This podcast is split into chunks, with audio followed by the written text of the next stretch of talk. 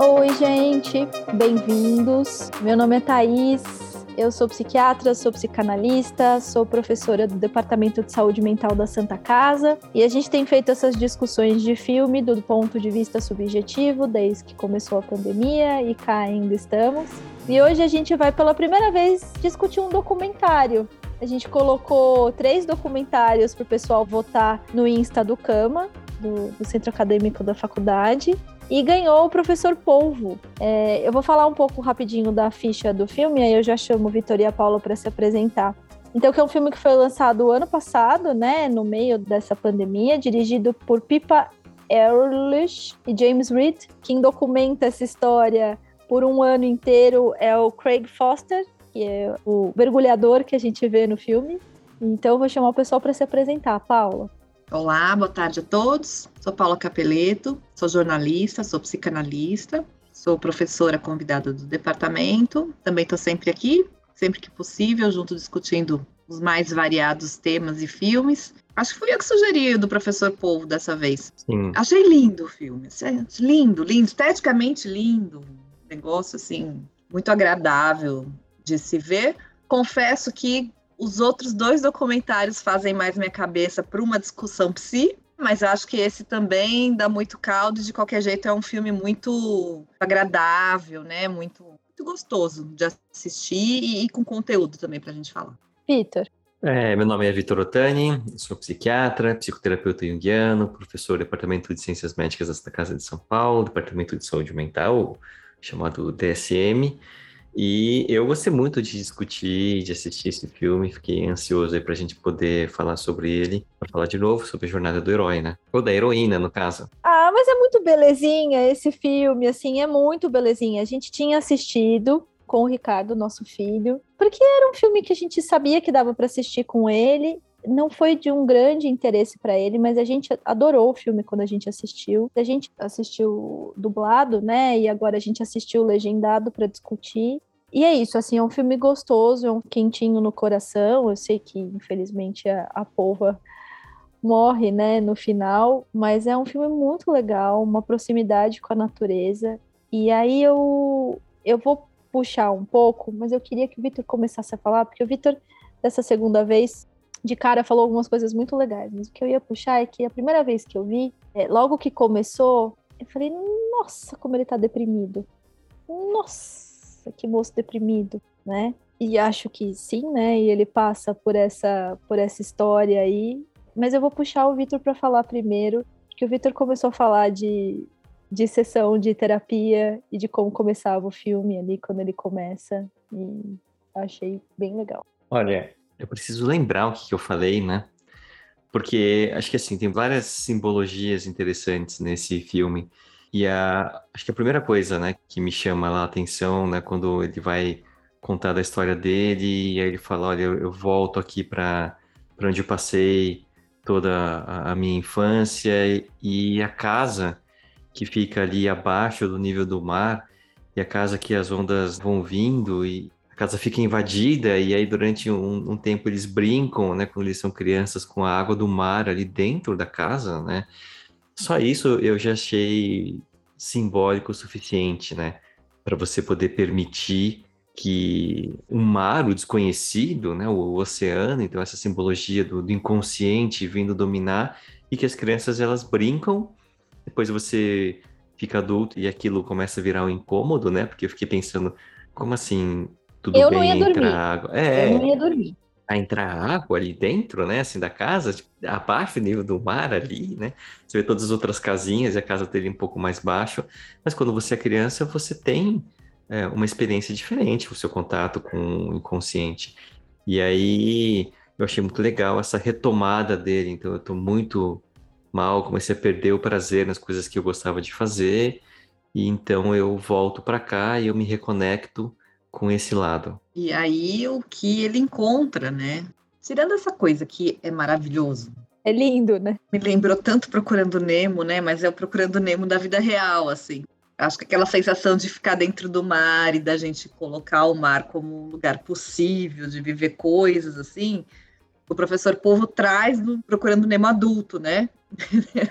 do mundo real ali, aquela vivência de um mar com o seu próprio equilíbrio, né, com a sua própria dinâmica, né, de vida acontecendo ali. Então, assim, bonito, fantástico, é, completamente mágico, né? Eu achei mágico tudo aquilo a própria narrativa que é feita a partir do cara que ele é ele é cinegrafista, né? Ele é. Ele é cinegrafista, ele é cinegrafista, cinegrafista. ele é um cinegrafista. Eles estão na África do Sul. Ele tem vários filmes e documentários pela África com outros bichos, né? Desde muito jovem. E ele tem um. cai uma ficha dele no momento que ele está filmando um documentário com o pessoal, acho que no deserto, e que ele faz essa leitura de, nossa, olha a conexão que eles estão com a natureza. Isso. Né? E eu aqui a parte disso. Eu só documentando mesmo isso, mas não participando, não integrado como eles estão. E eu acho que é essa ficha que ele cai no momento que ele está em crise ali com as próprias questões e que ele resolve retomar, então, qual é a conexão dele com a natureza. Tem essa casa, tem esse parque mágico e tudo mais, né? Então, eu achei tudo muito bonito e tudo assim, tudo se encaixa muito bem, né? Então, assim, poxa, né? Alguém que está em crise e tem aquela casa, tem aquele passado para visitar, um negócio tão rico, tão repleto de possibilidades de simbologia e de uma concretude do. Não é qualquer coisa, né? Não é você voltar e ficar mergulhando no mar por um ano, não é uma possibilidade comum a qualquer um. É alguma coisa extraordinária com alguém que já está muito treinado para um olhar diferenciado, que é um cara que é um cinegrafista, roteirista, alguém que pensa o mundo a partir de uma história que se conta. Então, eu acho que já é alguém um pouco mais especializado, digamos assim, para criar aquele cenário que é o cenário do filme. Não é assim, poxa, né? De repente, que inédito, que uou, né? Isso aconteceu do nada. Há todo um recorte cinematográfico. Eu vou colocar uma libidozinha aqui, tá? Uhum. Porque é para onde a gente sempre volta quando a gente entra em análise. Quando a gente entra em análise, a gente volta para essa casa de cada um de nós, seja a construção que ela tiver, de onde a gente era criança, né? E, de onde a gente brincava com esse inconsciente, desse modo de deixar-se invadir por ele, de uma forma muito diferente de quando a gente é adulto e a gente breca todas essas coisas, né? Talvez se essa casa fosse uma casa é, brincando aqui, né, de adultos, ela tivesse um monte de muro, ou ela tava como as outras, lá em cima na pedra, né? Ela não tava ali em contato tão, tão íntimo com o mar, né? Ou essa umidade ia ser um inferno e não uma bem. Exato. Sim. Basicamente, um problema, uma casa para ser vendida. Como é que faz móveis, né, numa casa tão pertinho assim do mar? E quem já teve sabe o tamanho da treta que é você sofrer maresia. Sim. É isso que eu falei, essa, essa beleza que se apresenta, esse encanto que se apresenta, parece muito mais referente a uma memória infantil que todos nós temos, que também é super contaminada por essa fantasia de que eu era feliz ali. Sim. Tive chance, um pouco antes da pandemia, de visitar uma casa da minha infância. Concretamente, parei na frente, pedi para entrar. Bati na porta, falei, moço, eu morei aqui. Cidade do interior é outra é, história, né? Que se eu fizer isso em São Paulo, o pessoal vai foi chamar em São Paulo que eu fiz isso. Você fez foi isso em São, Paulo. Paulo. Você não foi presa? Tinha uns pedreiros, sabe? Aí eu olhei, a casa tava meio aberta, falei, bom, vou ter mocinha, né, com aquela cara de, ai, moço. Ele deixou. Eu fiquei no quintal só, né, e tirei umas fotos. Eu lembrava muito do chão da casa, assim, que era um chão diferente, e ele deixou eu tirar umas fotos da porta, do chão. Ficou meio assim, mas deixou. Eu cheguei, né, não invadi, mas fui. Mas foi bizarra, bizarra a impressão daquele corredor comprido que eu lembrava, daquela casa grande e de como aquilo é pequeno pequeno, né? O quarteirão, que assim, dar uma volta no quarteirão, era aquele rolê assim, meu Deus, espetacular, as casas, né? E aí eu fui indo e fotografando e mandando para os meus irmãos também, e a gente assim, meu Deus, meu Deus, como assim, né? É aquilo, a gente tem certeza das referências, mas a memória fica num registro, talvez até de proporção do tamanho que você tem na época. Então eu acho que só fazendo esse recorte para colocar esse filme traz muito desta magia e envolve a gente nessa magia, nesse desejo de voltar para esse lugar, mas que não necessariamente é um lugar que a gente encontra de novo nesse real, assim como eu também acho que este povo fofinho, amigo, querido que se reconhece a gente consegue fazer toda uma analogia a respeito do próprio momento humano. Sim, da projeção dele de encontrar aquilo. Porque eu acho que ele faz uma projeção na polvinha lá ele tá muito ensimesmado no começo do filme e muito deprimido, muito ensimesmado, parece um processo melancólico ali. Mas é um cara que tem pulsão de vida. Até porque, gente, vamos combinar aqui pra aquela primeira cena que ele entra no mar ali, não sei se é a primeira, mas que ele entra no mar e o mar tá agitado e aquelas pedras, você fala assim, filho, sai daí. Sim, e ele né? vai sendo arremessado para as pedras. Você... Ali, Exato, né? por que, que você tá arrumando encrenca desse tamanho, né? Assim. Então eu acho que, apesar de deprimido, apesar de em si mesmado, era alguém que queria sair deste lugar, que tinha uma pulsão de vida para sair desse lugar. Então ele projeta na polva tudo isso. E acho que faz isso com a propriedade dele ser um roteirista, cinegrafista e um cara que mexia com isso.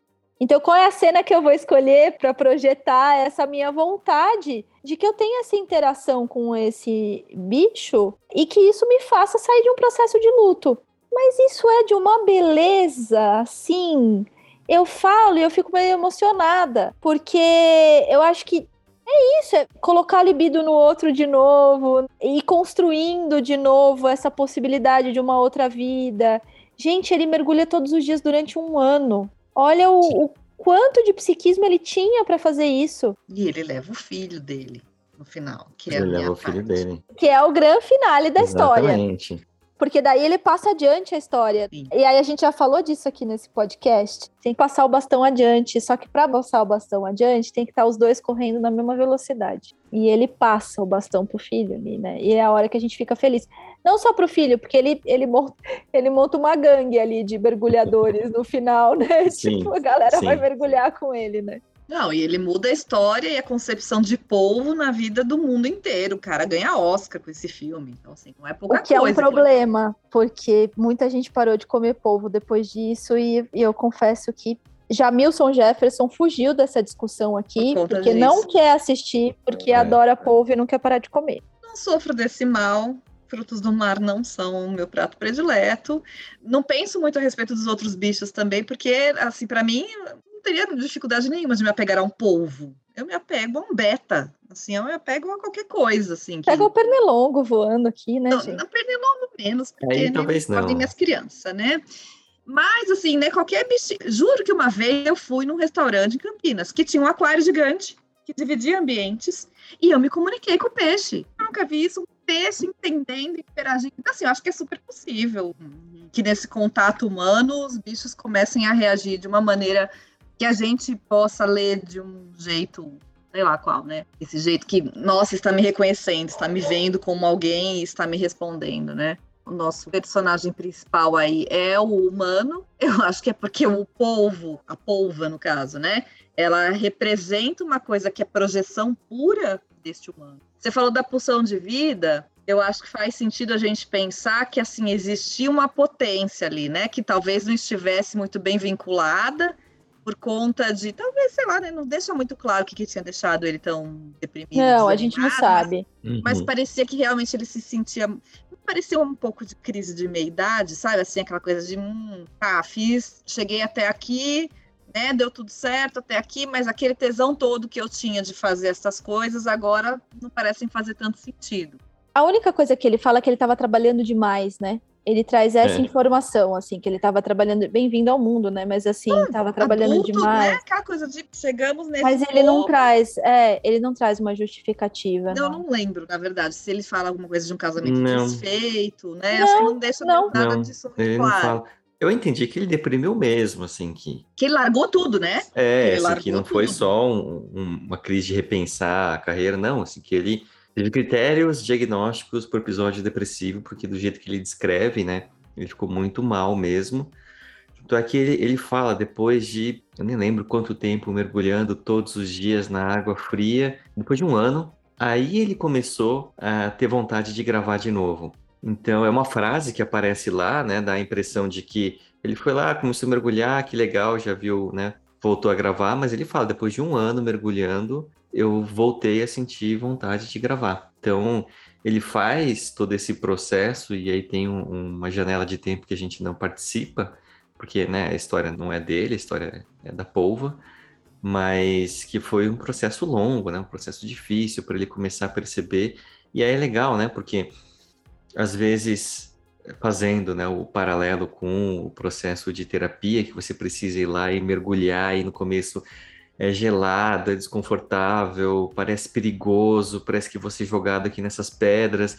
E aí ele fala, no começo parece tudo igual, toda essa floresta de alga aqui é a mesma coisa, né? Não sei o que eu tô ouvindo aqui, mas você insiste, você vai. E aí ele começa a falar, olha, não, isso aqui é uma floresta preciso nova, voltar. isso aqui é uma floresta diferente, eu preciso voltar. Isso aqui é uma floresta é, sombria, né? Aquele da Misty né, Forest. Então, você começa a sacar lugares e sensações, sentimentos diferentes à medida que você vai se aprofundando nisso, se você insistir. E aí, depois de um ano, ele fala: opa, eu acho que tem coisa aqui para olhar. E isso é muito clássico, né? Que é quase como se ele pudesse, é, é, fazendo esse paralelo com a coisa da análise, né? Ele desiste, digamos assim, das referências que ele tem, da vida que ele tem, o processo depressivo retira a libido, né, dessas possibilidades aí que ele tem, ele se fecha, ele volta para dentro, para dentro, para trás, né, para aquele passado e tudo mais. E quando ele está mais, digamos, reconectado com esse outro lugar, com esse outro universo, ele pode voltar a fazer uso das ferramentas que ele adquiriu, Sim. que é um pouco essa coisa da análise que a gente fala às vezes para o paciente. Não é você se transformar em alguma coisa nova, diferente, né, curado, qualquer coisa que seja. É você poder estar dentro da sua pele, usar os recursos que você tem mas de uma forma ressignificada. É de um outro jeito, assim, ele tá fazendo um filme, que é o que ele fez a vida inteira, que era o que estava se queixando, que Exato. não É, é. Trabalhou é demais, coisa. gente. Ele mergulhou um ano inteiro. Ele trabalhou demais. Ele continuou trabalhando demais. Continuou trabalhando, é dele. Mas aquilo virou outra coisa. Então, mas sabe qual é a imagem disso? Essa imagem que tá aí no fundo projetada do Vitor. Quando ele vê a polva pela primeira vez, ele não vê ela. Ele vê esse emaranhado de conchas que ela tá grudadinha. E ele não entende direito, depois ele vai entender que é um mecanismo de defesa dela. Uhum. Aliás, muito bem elaborado. Mas não é exatamente isso que a gente faz em terapia. Você vai, é difícil, joga para as rochas, a água é gelada, e tem um momento que você fala assim: se eu suportar esses 10 primeiros minutos aqui, eu não sinto mais esse gelado da água. Volta lá para trás, né? Primeiro ano de terapia. Se dá para recordar, foi assim como é que chega, como é que mergulha, como é que faz, que equipamento que eu uso, que horas que eu volto para respirar. Tem uma hora que ele fala assim: eu fui me acostumando e eu fui precisando voltar menos para respirar. Você pode pensar isso de um jeito super concreto, óbvio, né? Assim, ah, claro, foi ganhando capacidade pulmonar. Mas olha o subjetivo disso e como a gente faz isso, né?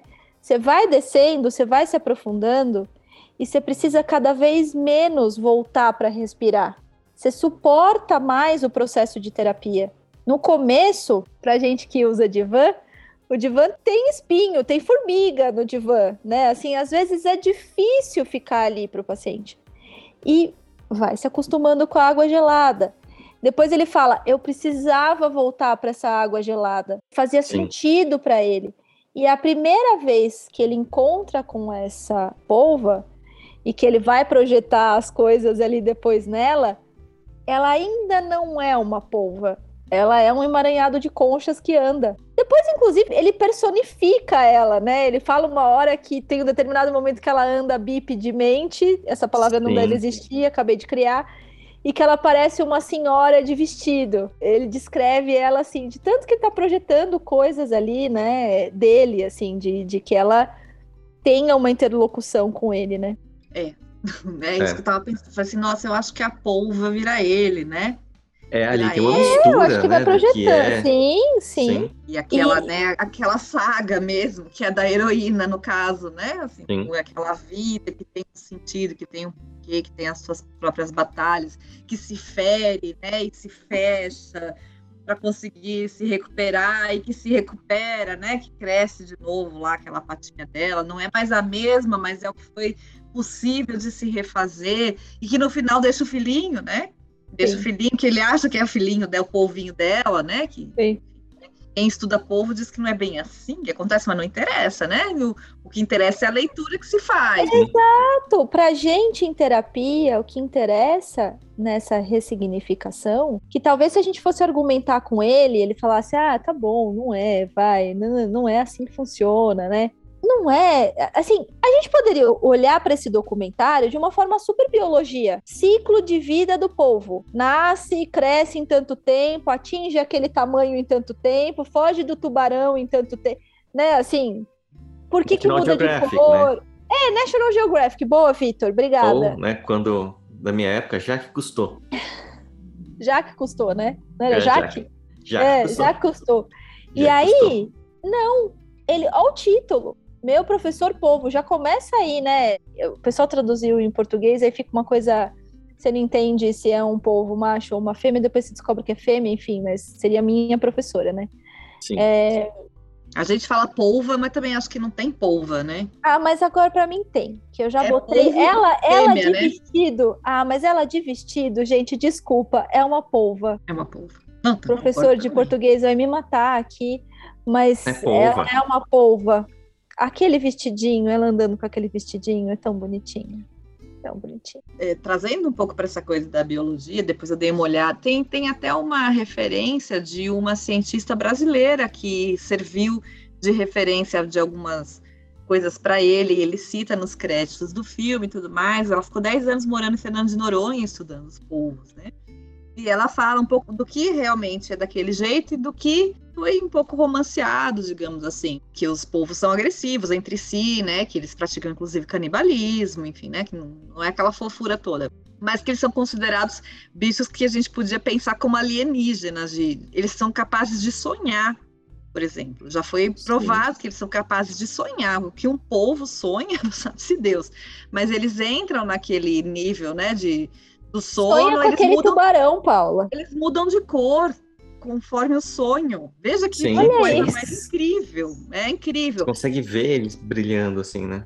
Sim, ele não é interrompido por questões externas e ele muda de cor. Enfim, conseguiram provar isso. De qualquer forma, de novo, o filme não se trata sobre o povo, né? Porque é isso, a gente precisava interpretar o sonho do povo, então, né? E o povo não fala. E se ele não fala, a gente não consegue. É, embora seja muito curioso e surpreendente para a gente que um bicho que parece tão primitivo. Um animal líquido, como ele define. Um animal ela. líquido, é selvagem. Selvagem não ninguém tem um polvo de estimação, de come polvo. Mas tinha o polvo Paul. Lembra da história da Copa? Sim, que acertou todos. Você não palpites. lembra disso, Paula? Polvo Paul? Ô, Paula, onde você estava na Copa?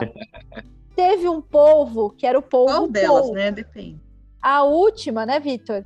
Ai, não, não tava, hein? O 7x1 Dá um Google aí. Não, o povo foi na Copa de, da África, né? Foi 2010. Ah, tá. Bom, não lembro, gente. Do povo não me marcou. E aí povo. tinha o polvo Paul, mas ele não estava na África, ele estava na Inglaterra. Olha eu com a minha memória de peixe. De polvo. Mas, ele assim, fazia as previsões das partidas na Inglaterra, na Inglaterra né? mas é. a Copa foi 2010. E ele acertou tudo. Ah, era um povo Isso, que pegava... um povo de verdade, exato. E ele escolhia para que caminho que ele ia na caixinha.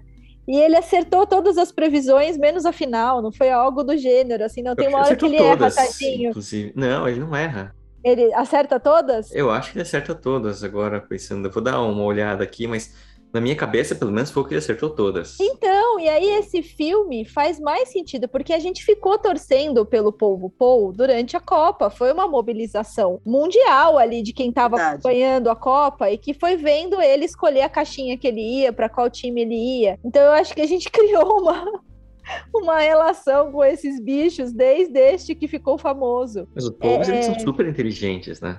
Então, mas ele poderia ter ido por esse caminho no documentário, vocês concordam comigo? Sim. De National Geographic, né? Assim, de ir por um caminho biologia. E ele não vai.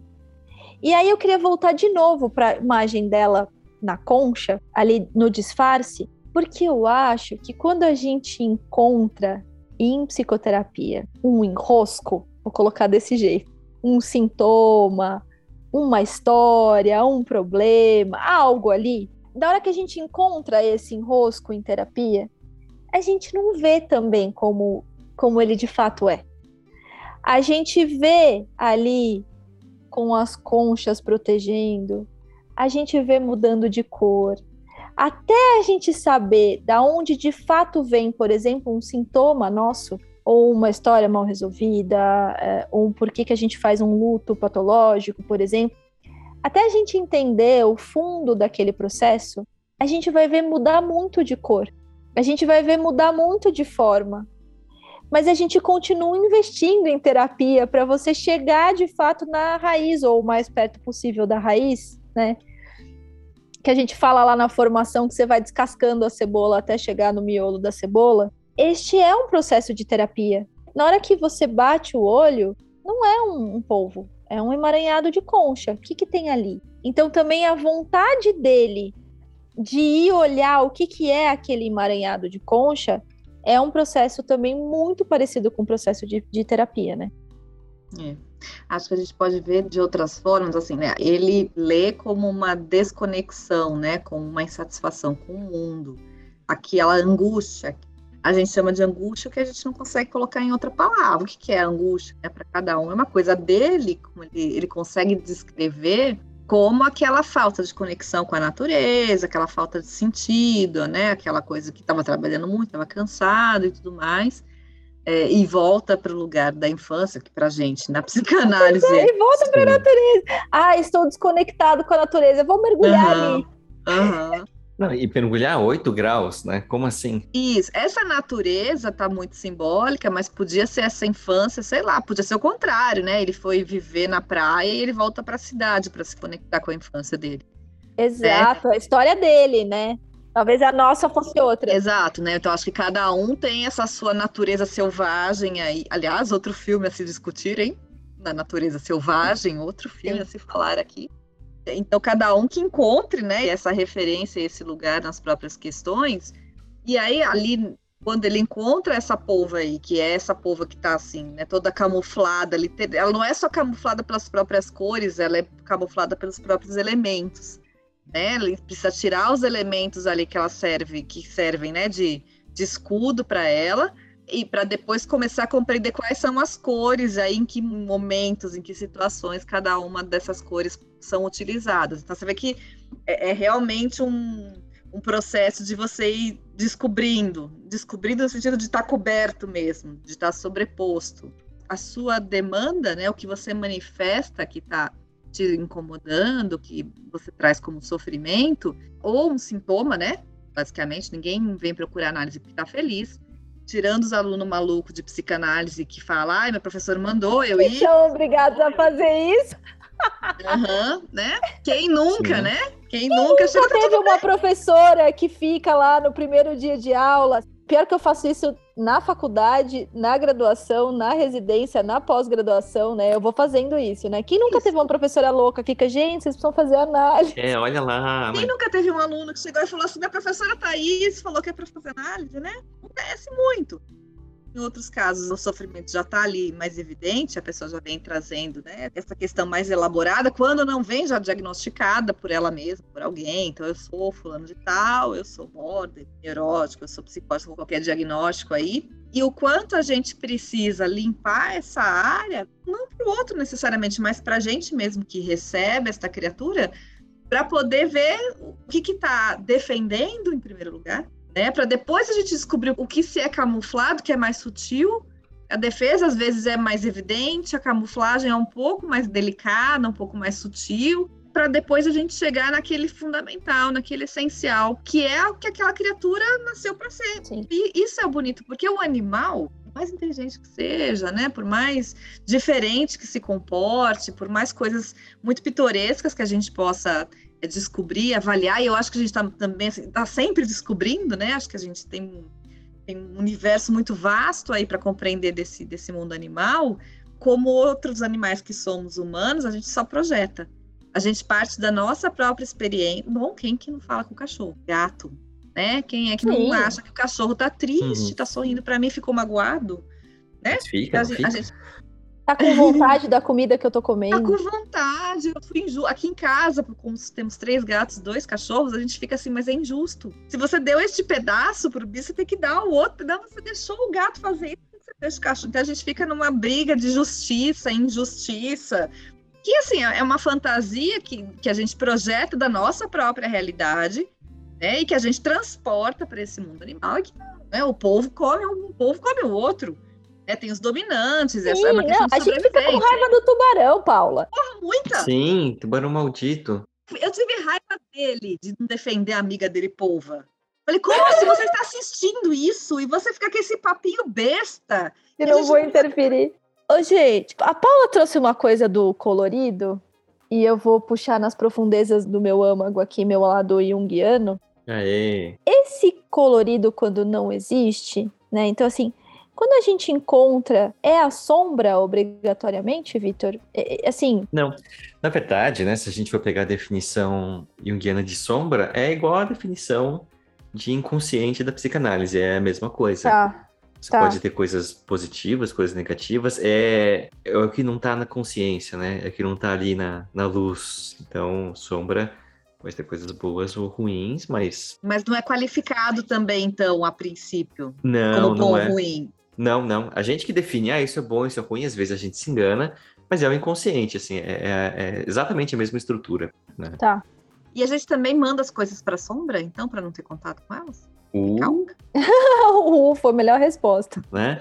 Você tá lá, tipo, vendo, o que que é isso aqui? né? A gente faz, né? O que que é isso aqui, né, no, no- nesse cantinho que eu tô iluminando? Ops, deixa eu olhar um pouquinho mais pra cá, jogar esse aqui um pouquinho mais pra cá. Que né? bobagem o Freud e o Jung brigarem, né?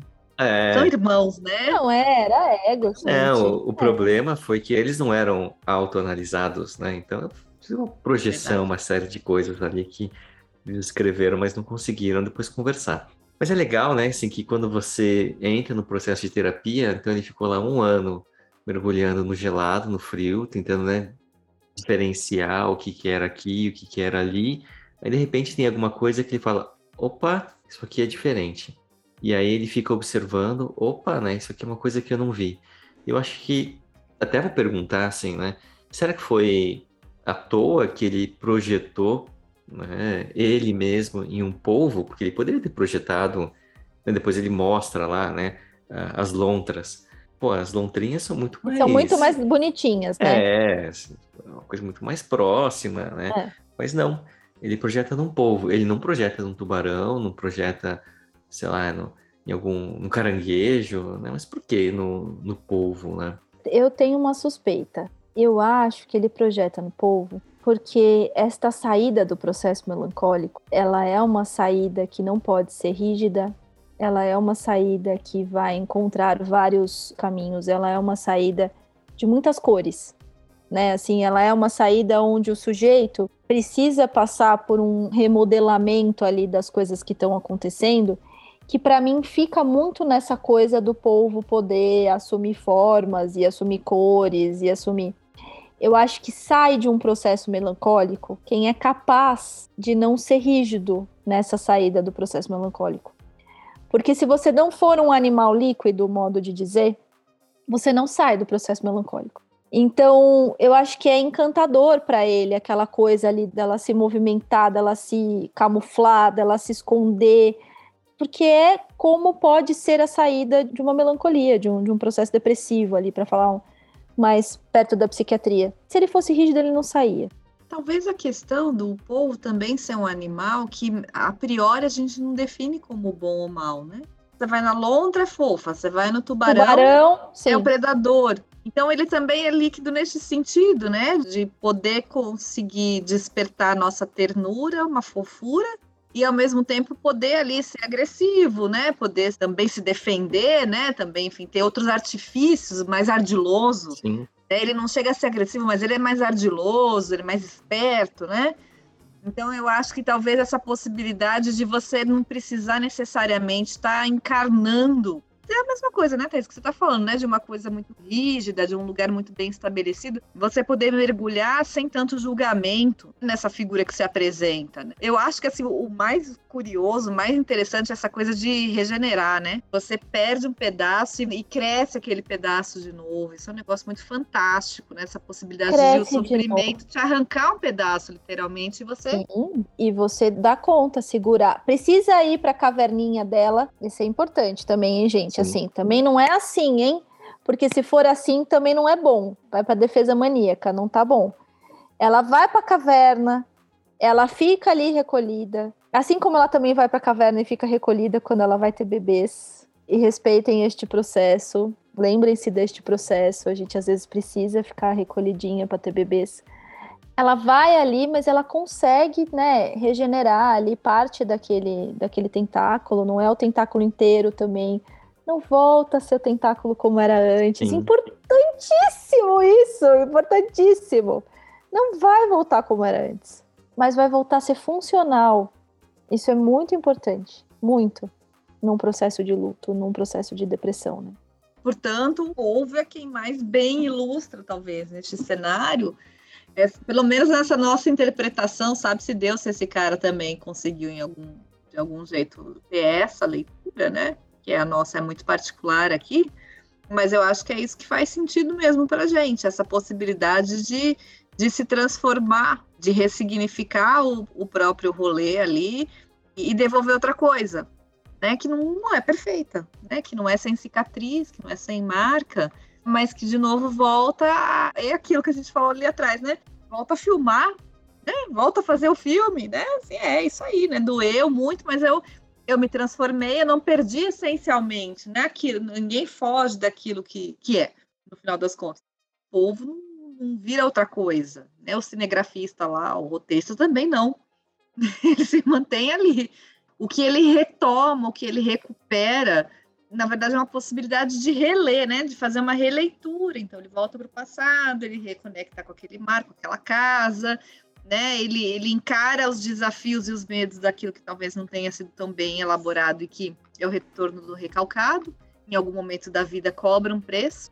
E ele consegue fazer essa releitura. E para mim fica muito evidente que ele consegue de novo ter prazer na vida e fazer sentido, o que ele faz fazer sentido, ele achar um outro jeito de trabalhar e estar tá conectado e não tão distanciado, né? Não só como observador, mas participante daquele cenário todo e, e, se reconecta uhum. com essa outra parte que é o filho, né? Que, que de algum jeito talvez não estivesse inserida, que trabalho muito, estou sempre fora, estou sempre viajando, e ali ele consegue colocar o filho no rolê e descobrindo o mundo junto com ele é um mundo subaquático ali, mas é um, né? Olha, vem aqui, olha que aventura, olha que coisa bacana. Eu consigo passar o bastão se eu consigo mostrar para quem vem depois de mim que tem tesão, né? Tenho que viver, tenho que descobrir. Porque senão o outro não pega o bastão. Se eu sou um adulto infeliz, se eu sou alguém que não acredita, não, não entende, não consegue mais reinventar a vida, por que é que alguém vai querer crescer?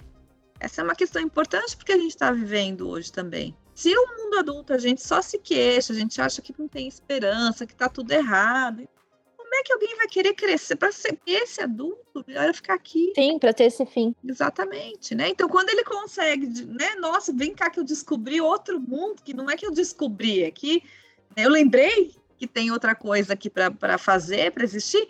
Ele é capaz de, então, passar bastante nesse sentido. Olha, vamos junto. Eu te acompanho por um tempo e depois você vai. E eu fico, porque a gente acaba a nossa história tem, tem realmente um limite. Nestes termos, a nossa, mas a que continua leva um pouco da gente junto. E Sim. aí não fica tão dramático, né? Então, essa meia-idade, essa sensação de que a vida tá acabando, o que, que eu fiz da minha vida, não sei o que, não fica tão dramático. E não acaba que não, o negócio tem, tem muito mais a que se fazer, né? Vitor, o Sandro fez uma, uma pergunta para você. Se a conexão do Craig com a polva pode simbolizar uma conexão do ego com o self. Ah, mas eu acho que é, é total projeção disso, né? Porque assim, é como se ele encontrasse um ser que ele não sabe muito bem. Tem um momento em que ele tem que estudar, né, sobre os povos, né? Ele vai lá e busca vários artigos para tentar encontrar uma explicação, que é uma coisa meio líquida, que tem uma inteligência bem acima, né, do que a gente costuma imaginar. E ele projeta, né, toda a história dele e ele vê então no prazo de um ano ele, né? Então ele ali naquele momento ele se reconecta com alguma coisa maior. Eu acho que até isso possibilita ele tentar é, compreender a finitude da vida, o propósito dele e voltar a se relacionar com o filho de uma maneira um pouco mais é, saudável do que no período que ele estava ali deprimido, trazer outras pessoas. Então, eu acho que sim, né? Eu acho que é o que está projetado ali. Ele olha no, na polva e ele vai entendendo a jornada do herói. É quase como, quase como um meme, né? Porque o meme vem do, de uma expressão do Richard Dawkins, que é mistura de gene com memória. Então, são informações que você olha, observa, você interpreta muito rápido, você passa adiante porque aquilo fez um sentido em inúmeros graus e níveis de, de consciência, e as pessoas também olham e entendem, então é uma forma de se comunicar muito rápida, né? É o que viraliza. Né? É quase um símbolo, né? É um símbolo. É um símbolo, porque você não consegue esgotar o significado daquilo em palavras, senão seria só um sinal. E é muito rápido, né? Ele é um é. símbolo, né? Então tem uma parte que é consciente. Olha, eu é... falando em Veneza aqui. Tá certo. E tem uma parte, a grande maioria dela, que é inconsciente, mas é o que faz a gente ir passando adiante. Então ele vai lá, ele observa aquilo, faz uma conexão muito rápida, e a partir deste momento ele tem uma transformação. Né? Então é a jornada do herói dela, mas na verdade é a jornada do herói dele, né? Ela só tá ali simbolizando a jornada ela dele. Ela é a telinha em branco.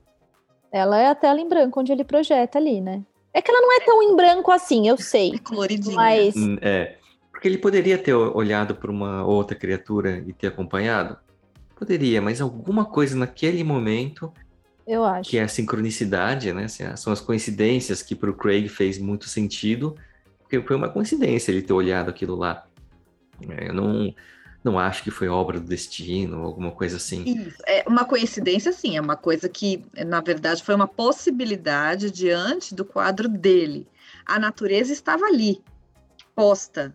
Um polvo nasceu polvo e vai morrer polvo. Essa é a grande diferença entre os humanos, que sabem de si na natureza, mas que sabem de si internamente também, né? Tem consciência que é um humano e que tem outras questões para além daquilo que o circunda. Um bicho não tem, um povo não quer ser um gato, gente. É isso, entendeu? Não tem essas questões de ah, o que, que eu estou fazendo aqui, que relação é essa? Será que eu devia me aproximar desse humano ou não? Ele está reagindo e ele tem registros instintivos.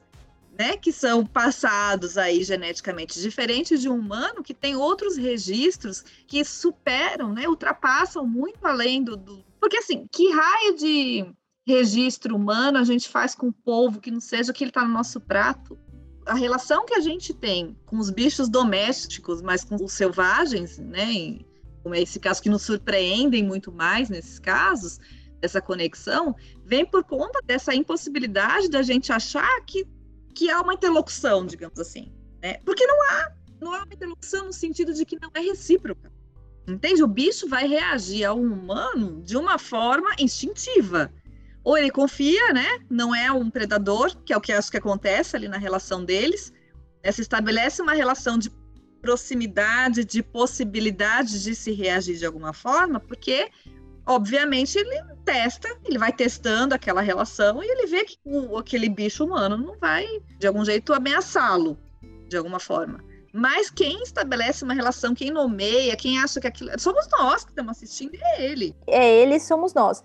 Mas é que eu acho que tem uma coisa também? Vou voltar de novo para a história da sessão de terapia. Porque a história que ele conta pra gente, através da edição desse um ano de, é, de mergulhos, também é de que, por exemplo, aquele momento que ela sobe com ele para a superfície, ela está fazendo algum tipo de conexão com ele.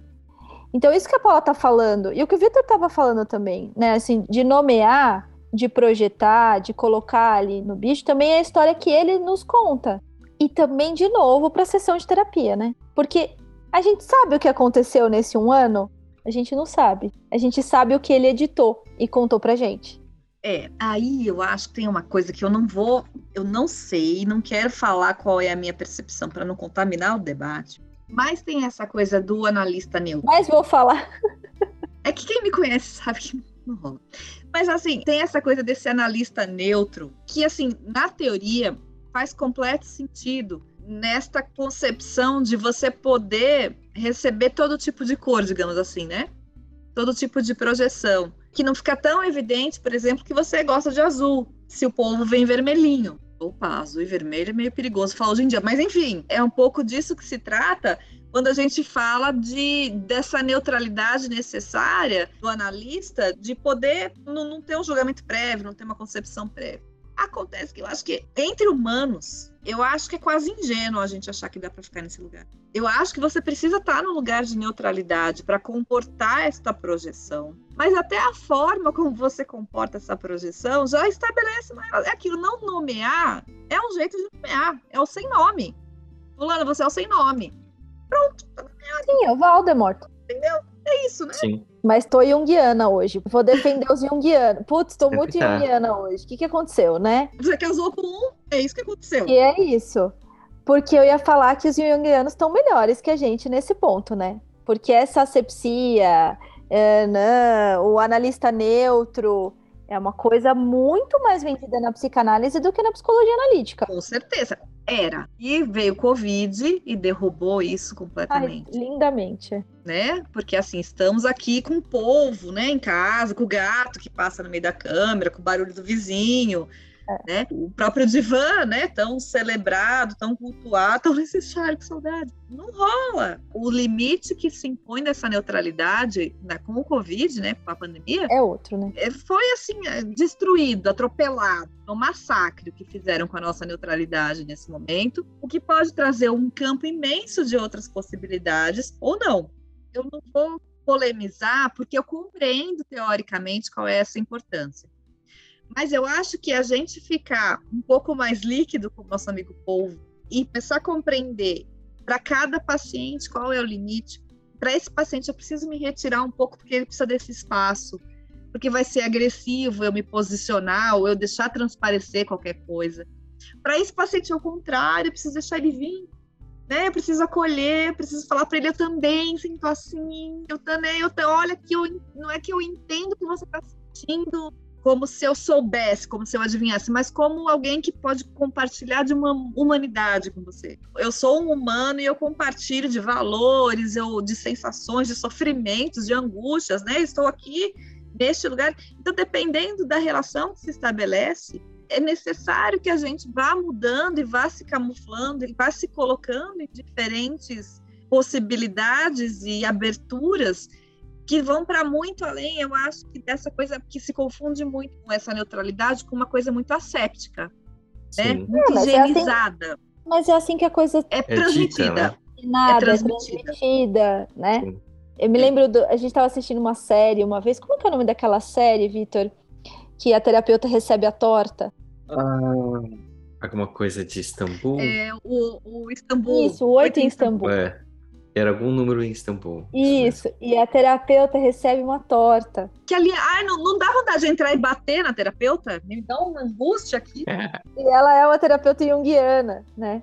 E aí ah. o Vitor, na hora, falou: ela devia ter comido a torta com ela. Claro! Ainda compartilhado com a criatura. Vamos comer juntas. Vamos comer juntas essa torta, pelo amor de Deus. Aliás, excelente Aliás, seriado. é uma excelente série, exato, isso é. que eu ia falar, é uma excelente série. Quem tá ouvindo a gente que gosta, né, desse mundo psi, excelente série, é muito boa mesmo, é muito boa. Isso. E é disso que se trata, né? Em que circunstância você recusa, em que circunstância você acolhe, em que circunstância você compartilha aquilo. É, e assim... E e, putz, de novo, mas olhando pelo lado do paciente, o que, que ele traz também? E tudo bem o que, que ele traz, porque talvez ele não traga, ou traga a torta, né? E se ele trouxe a torta é porque a torta Sim. é digna de nota é personalizável, não pode ter uma regra. Por isso que eu falo que essa neutralidade que é para todo mundo, é bom, é você neutra neste aspecto, neste outro, eu vou dar uma abertura um pouco maior. Essa talvez seja a atenção flutuante mais importante. Eu poder, assim, uh, me transformar falar da mesma língua, falar, porque a gente já tem uma criança, atende adolescente, atende um adulto, atende um velhinho, também a gente se transforma e precisa para vivenciar um outro contexto, uma outra história. Essa rigidez desse lugar, que é um lugar que não se afeta com a presença do outro, eu também considero um pouco bizarro. Embora, vou fazer um parênteses muito importante aqui, vou defender um pouco a, a nossa escola, que foi uma escola muito ortodoxa e muito rigorosa, que fez a gente sofrer um, um bocado, e meio traumatizante, inclusive. Como né? toda escola. Fala quem é que eu vou lá me vingar. Você lembra bem? Ah, muita gente. Eu tenho tempo. Eu, hoje, olhando, hoje que depois que já lambi, já cicatrizei as feridas, entendo também que às vezes você precisa de uma certa rigidez, porque coisas se esgarçam muito facilmente. Muito facilmente.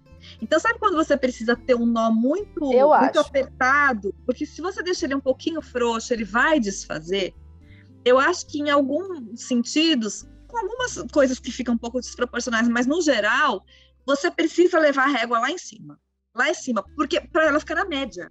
E não só isso, para você construir a base. Porque assim, você precisa, gente, de uma base muito sólida para você poder pensar as nuances que existem na diferença de atendimento de pacientes. Mas você precisa dessa base muito sólida. E aí, respondendo um pouco como professora mesmo, eu acho que a forma que a gente tem muitas vezes de passar essa base sólida, e não acho que é correto, eu acho que é ruim, mas às vezes é essa forma muito rígida, muito seca, muito com esse sarrafo lá em cima. A gente precisava descobrir como fazer isso de uma forma mais empática e mais agradável.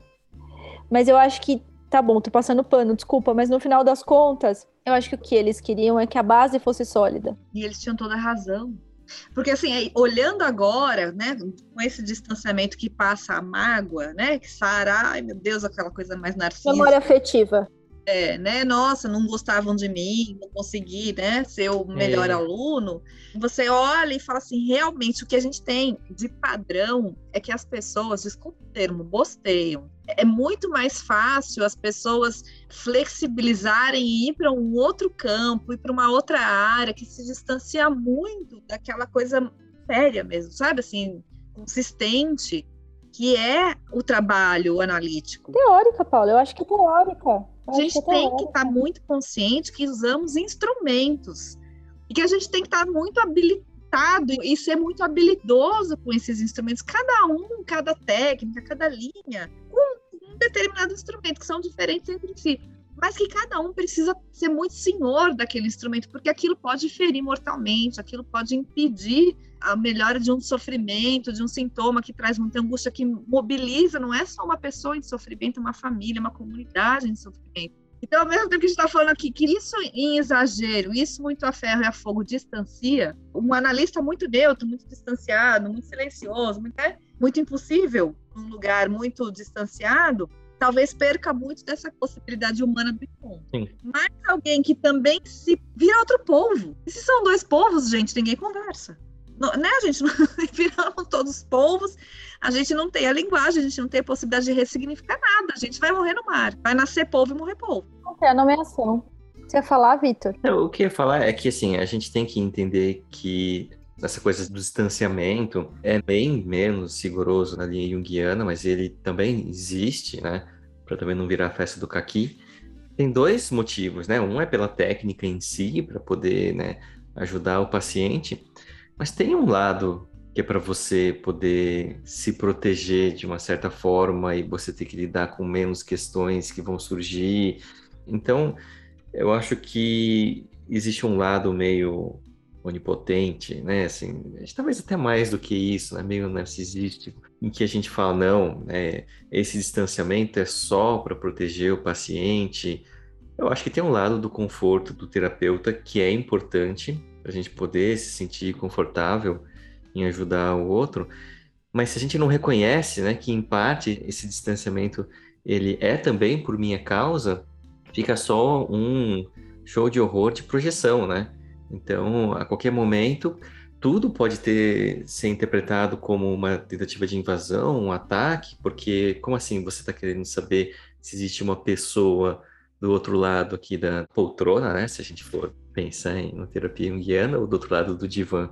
E aí, fazendo um paralelo com o filme, eu acho que tem esse lado que é interessante pelo fato de ele ter escolhido, entre aspas, escolhido, né, um povo porque é uma criatura que tem né, essa aparência, essa inteligência, né? Depois ele fala que é uma coisa meio alienígena, né? Que ele tem terminações nervosas e ele consegue pensar por todos os tentáculos, mas ele tem uma inteligência acima, então ele consegue devolvendo coisas para ele.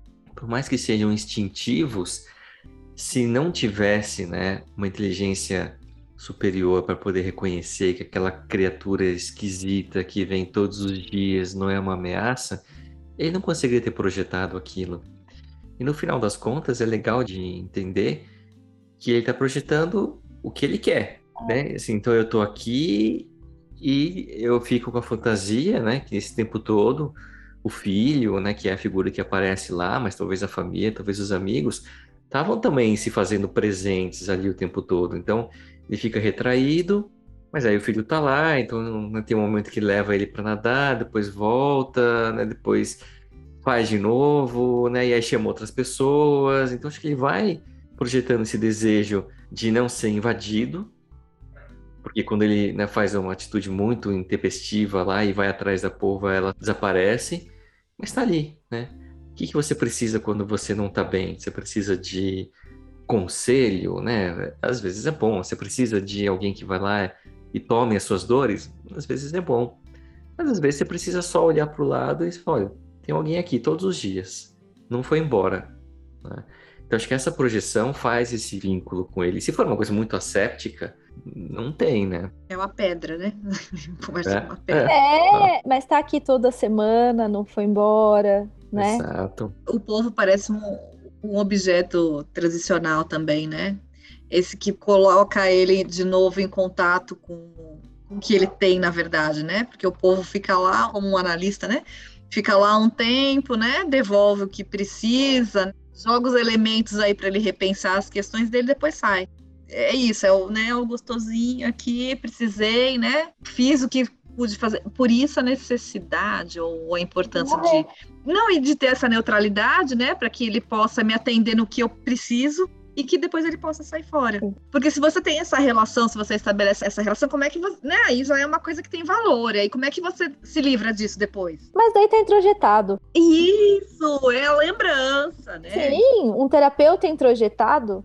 Né? Tá falando para sempre na sua orelha. Falar para sempre na sua orelha. Vou puxar as considerações finais. E sabe o que eu lembrei? Vocês falaram dessa coisa do conforto do objeto transicional. Eu não sei se isso ainda existe, assim, mas teve uma época que o pessoal fazia os polvinhos de, de crochê, porque alguém, acho que estudou que o fato dos bebês intraútero terem ali a relação com a placenta, enfim, que parecia uma coisa meio tentáculo, e daí se fez uns objetos transicionais em forma de polvo, né? Enfim, lembrei disso, assim, bem pequenininhos, assim, de crochê. Mas vou voltar para que esse filme é gostosinho, gente. Assim, filme gostosinho. É muito bonito de ver. É muito bonito de ver ele sair desse quadro de humor, porque para mim ele saiu. Para mim agora ele é uma pessoa que está produzindo e está funcional e não está mais triste, assim. Eu super comprei essa essa ideia, assim, vendo o documentário. Eu sou uma pessoa que bota libido nas outras, né? Assim, é, é uma questão. Otimista. Eu sou. E aí é um filme legal, muito legal, muito legal. Eu vou continuar comendo polvo, tá? Desculpa. Eu vou continuar comendo. Também. Mas é muito legal, é muito bonito, é muito legal ver a, a, essa relação projetiva que ele faz e como ele consegue sair do estado que ele estava. Eu acho que até o rosto dele muda. E uma outra coisa que eu queria falar, que eu tô pensando, pensando, pensando e não falei, assim, é, ele mostra o rosto dele. E na hora que ele mostra o rosto dele, o Craig, ele se implica no processo, que é o que a gente quer de um analisando. Porque ele poderia ter simplesmente gravado esse documentário e não ter se implicado nesse documentário. Então, o fato dele aparecer, que para muita gente pode, né, assim, ah, mas por que, esse cara tá fazendo um documentário dele?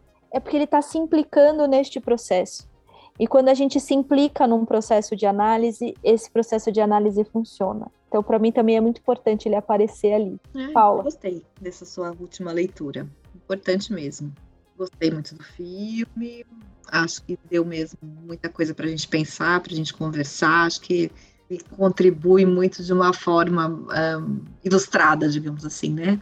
Para os conteúdos. É muito gostoso mas ainda continuo sugerindo que vocês assistam os outros dois documentários que também ficaram ali, porque eles vão continuar aparecendo até vocês votarem neles, assim, porque a gente precisa falar daqueles outros dois documentários. É, Para quem só está ouvindo, era o Three Identical Strangers e o A Vida em Mim, né? A Vida em é, Mim. Isso, é. Três Estranhos Idênticos e A Vida em Mim. Assistam, assistam, vocês mesmos vão pedir para a gente debater esses filmes, tenho certeza absoluta, né? Que assim, o, o povo vai mais na linha de Vitor, gente, vamos fazer né, um filme bonitinho, de um filme gostoso, né? Os outros não. Os outros são mais tipo Paulo e Thaís mesmo, assim, né? Chute na canela, porrada no estômago. É um pouco mais disso que se trata. Mas acho que vale muito a pena da gente, da gente falar também. E continuemos, né, gente? Descobrindo cores, né? Descobrindo possibilidades e abrindo leque aí de coisas para a gente conversar e pensar juntos. E é sempre um prazer enorme. Gostei muito. Obrigada. Vitor. Bom, eu achei o documentário muito legal. Eu acho que ele tem muitas coisas, a gente só ficou ali na superfície do que daria. Daria para ficar horas, né, falando sobre cada um do, dos sintomas, das simbologias, né, sintomas que ele projeta ali em cada situação. A gente nem falou dos tubarões malditos, só passou na né, raiva por causa deles. Mas assistam, ouçam, né, vejam com olhar não só objetivo, mas tentem entender aquilo lá, né? É, você poder encontrar alguma coisa e projetar tudo aquilo e fazer esse processo de elaboração, ele fez ali literalmente, né, com filmagem do documentário, mas é o processo que todo mundo tem que fazer. E tá na natureza, né? Se a gente se der um pouco de possibilidade de observar, que eu acho que a natureza, a constância, aquela coisa de todo dia é igual, mas não, eu acho que a gente abre um leque de possibilidades enormes para se olhar, se olhar como integrante desse todo, e isso tá aí para todo mundo né, independente aí do que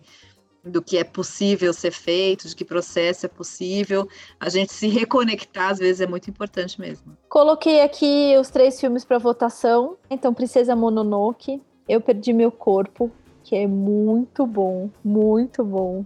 E Casa Monstro, que é muito bom. Vocês vão falar assim, Thaís, por que você está colocando um filme de criança na lista? Assistam. É muito bom.